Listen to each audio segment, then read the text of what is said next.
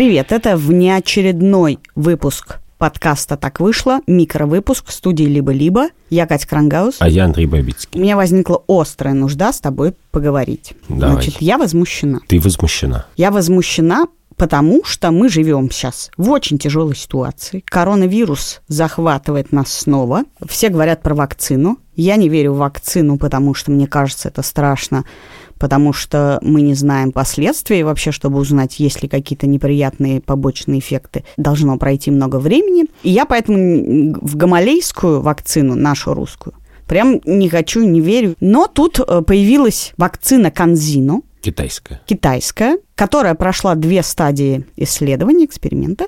И сейчас третья стадия, последняя, и туда зовут добровольцев, чтобы ее протестировать. Я подумала, значит, есть коронавирус, есть некоторый шанс им заразиться, и заразившись им, есть некоторый шанс получить известные или неизвестные еще последствия от того, что я переболею. И еще могу заразить кого-то. И есть вакцина – последствия которой мне неизвестны тоже, и что со мной произойдет, тоже неизвестно. Я подумала и решила, ладно, я рискну, я стану подопытным кроликом. Но, ты знаешь, я знала, но не подумала.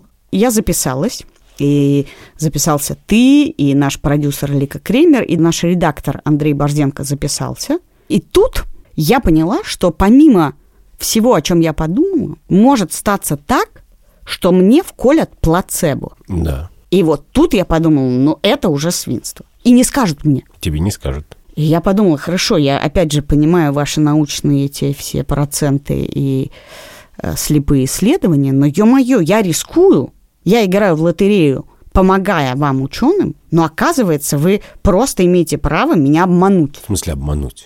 Не сказать мне, что меня прививают. Они тебя не обманывают, они тебе честно говорят, вы получите либо плацебо, либо не плацебо. Ну, это возмутительно. Это возмутительно, потому что ты хочешь получить вакцину. Ты хочешь быть в... Кон... в ну, а зачем я рискую-то? Не в контрольной группе, а в экспериментальной. Зачем я рискую? Ты рискуешь, чтобы получить вакцину. Но вакцина, если бы мы точно знали, что она а. безопасна, а б действенно, то было бы безнравственно давать тебе плацебо. Потому что врачи, если они знают что-то, помогают, обязаны помочь. И когда разрабатывают какое-нибудь лекарство против редкой болезни, которое уже по первым клиническим испытаниям от нее сильно помогает, у них появляется эта проблема гораздо большей степени, потому что у человека редкая болезнь, он может от нее умереть, и вот его записывать в плацебо, это уже совсем трудно. Но если этого не сделать, то лекарство никогда не станет официальным лекарством. Поэтому в таких экспериментах, например, плацебо дают не половине людей, не трети, а меньшему числу. Но какому-то числу все равно его дают. А с вакцинной, с одной стороны, речь не идет о спасении твоей жизни немедленно, а с другой стороны, мы на самом деле не знаем, так это или нет. Ты мне все время пытаешься большую, так сказать, картинку показать и смысл науки. Все это я понимаю, для вас все люди проценты. Но когда я, или скажи мне, если у тебя не так, соглашаешься на такой эксперимент, ты соглашаешься его не во благо науки, и тем более, когда ты реально болен. Ты соглашаешься не во благо науки, не для того, чтобы трем поколениям после тебя – вкололи настоящую работающую безопасную вакцину или вылечили от этого смертельного генетического заболевания. Ты соглашаешься, потому что ты хочешь использовать этот шанс для себя, и уж э, если это поможет науке, слава богу. Ты рискуешь для себя, для выгоды себе, а не для того, чтобы кто-то там посчитал проценты. Ну, подожди секунду. Если ты рискуешь для выгоды себе, тебе пока никто не дал эту вакцину. И она не продается в аптеках, и не продается в аптеках она не из-за производителя, а из-за государства, там, американского, европейского, российского, кого угодно, который говорит, нетушки, это еще пока неизвестно, что это безопасно действие. И дальше к тебе приходят люди и предлагают честную лотерею. У меня и так лотерея между использовать вакцину и ждать, пока я заболею. А это какая-то двойная лотерея. Ты зачем записался туда? Ну, подожди, я, во-первых, люблю помогать науке. То есть ты реально для науки записался? Нет, во-вторых, есть не нулевой шанс, что меня вакцинируют, и у меня будут антитела, и я стану официально незаразным. Но главное, что у тебя это вот классическая проблема первого мира. Ты сейчас в очень контролируемых и мягких условиях переживаешь сложный выбор, который у некоторых людей настоящий и трудный. Потому что, например, человек болен какой-то редкой болезнью, редким раком, редким чем-то, есть по-настоящему экспериментальное лекарство. Вакцины так устроены, что они вызывают побочку, но иногда некоторые и не попадают потом в продажу. Но это происходит очень редко, просто по смыслу вакцины. Вакцина – это просто подбитый кусок, ну, как бы там есть разные способы их производства, но, короче, теоретические шансы, что вакцина будет иметь неприятные последствия побочные, гораздо ниже, чем то, что лекарство будет их иметь. И вот человек с редкой тяжелой болезнью приходит к врачу, и врач ему говорит, вообще-то наша клиника участвует в эксперименте, в clinical trial, в э, большом исследовании нового лекарства, про которое мы очень мало знаем. Мы не знаем, помогает ли она побочке. Мы вот пока мы этого не знаем совсем. Но других шансов у вас, чувак, нет. Поэтому соглашайся на это или не соглашайся. И люди как бы записываются и соглашаются. И вот это трудный выбор. А то, что ты переживаешь ты, ну, да, это неудобство, но это как бы неудобство гораздо меньше, чем маску. Хорошо, если я уберу из этого выбора вообще желание помочь науке, а оставлю только желание по теории вероятности снизить риски для себя. Каковы мои должны быть действия, если тут выбор один, заболею, не заболею, а дальше будут побочки, нет. А тут вакцинируюсь, получу плацебо, и а, только после этого вакцинирования, то есть у меня меньше шансов, то есть здесь больше лотереи или нет? Я не понимаю, как мне поступать тогда. Нет, ну подожди, смысл лотереи состоит в том, что ее нельзя обмануть, если ты не подкупил казино. То есть она по определению будет лотереей. Вот в России есть довольно много людей, чиновников, бизнесменов, про это много кто писал, которые уже привились, например, русской вакциной. Но не плацебо. Но да, они привились не плацебо. Они сказали, вакцины мы боимся меньше, чем коронавируса. В этом есть рациональность некоторая, но ограниченная. Это сужение э, выбора. Такой или такой.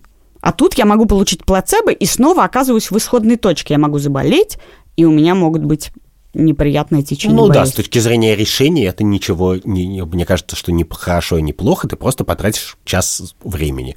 Но мы все тратим эти часы. Но вот мне интересен кейс вот этих олигархов и чиновников, которые себя прививают, потому что с одной стороны они себя прививают русской вакциной, про которую есть сомнения о том, насколько она действенна пока что, и насколько чистые результаты были опубликованы. Хотя я, например, верю, что она действует в какой-то мере. Но при этом они подкупают медицинскую систему. Ну, в смысле, они получают услугу в обход как бы процедур, которую обычный человек с улицы получить не может. И вопрос в том, насколько они себя неэтично ведут. Потому что если бы речь была о настоящем лекарстве, которое помогает от настоящей болезни, то очевидно, что ситуация, когда чиновник и олигарх как бы что-то его, его получает, а обычный человек не получает, она от невероятно безнравственной, с ней надо бороться. А в ситуации, когда они как бы в обход толпы становятся как бы кроликами и жертвенными, а, она как бы менее, ну, в смысле, они Слушай, сами немножко хорошо. хотя бы платят за свою Хорошо, за тогда свою объясни мне такую вещь. Почему нельзя сделать вот так плацебо вакцина, а если я доплачиваю еще тысячу рублей – и да, это немножко снижает эксперимент, потому что я буду знать, что это вакцина, но и окей, я все равно буду э, в эксперименте. Да, Пожалуйста. это мне кажется, что это очень правильно, и что в принципе так должно быть, и что я не понимаю, почему особенно когда риски низкие. То, что вакцина тебя убьет, это, правда, очень-очень низкий риск, даже экспериментальный. А почему нельзя позволять людям эти риски на себя осознанно брать? Ну, после того, даже после того, как э, производители такие... вакцины наберут своих 40 тысяч экспериментальных, эксперимент, да. они могут еще до всякого выхода на рынок сказать, а еще за тысячу рублей мы вас привьем, хотя ничего не гарантируем.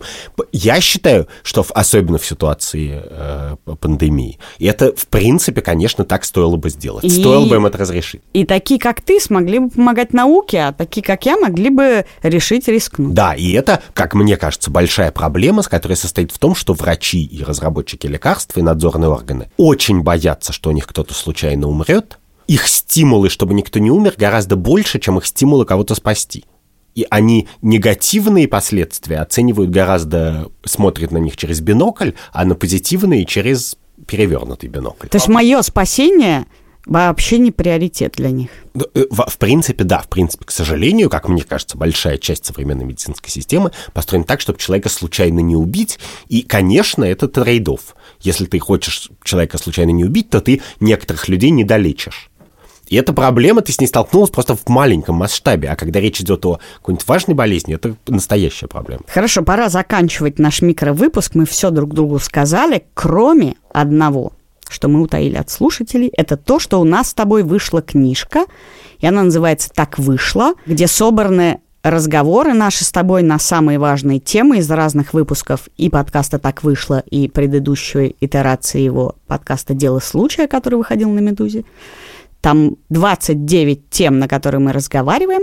И заказать ее можно уже на сайте Alpina Publisher. Чуть позже она появится во всех магазинах страны. И тут мы придумали приключения, потому что мы попросили с тобой дать нам два промокода. Так один и так два. Мой промокод так один. И если чаще всего вы соглашаетесь со мной, или просто вам нравится, как я говорю, используйте при покупке промокод так один, вы получите скидку на книжку. А если вы согласны со мной, если вы разумный человек, то используйте промокод так два. Я думаю, что ты только что закопал себя, потому что все, кто думают, что они неразумные, пожалуйста, заказывайте книгу с промокодом так один. Таких людей миллионы. Этот микровыпуск мы сделали по-прежнему с редактором Андреем Борзенко. Продюсером Ликой Кремер. И даже звукорежиссер нам тоже понадобился, и это Ильдар Фатахов. Понадобился. Он нас спасает нас, а не надобится нам. Подписывайтесь на нас на Патреоне, в Яндекс Музыке, Кастбоксе, Apple подкастах. И в пятницу... Будет следующий большой выпуск, и дальше будет полная карамба. Потому что мы вернулись. Счастливо.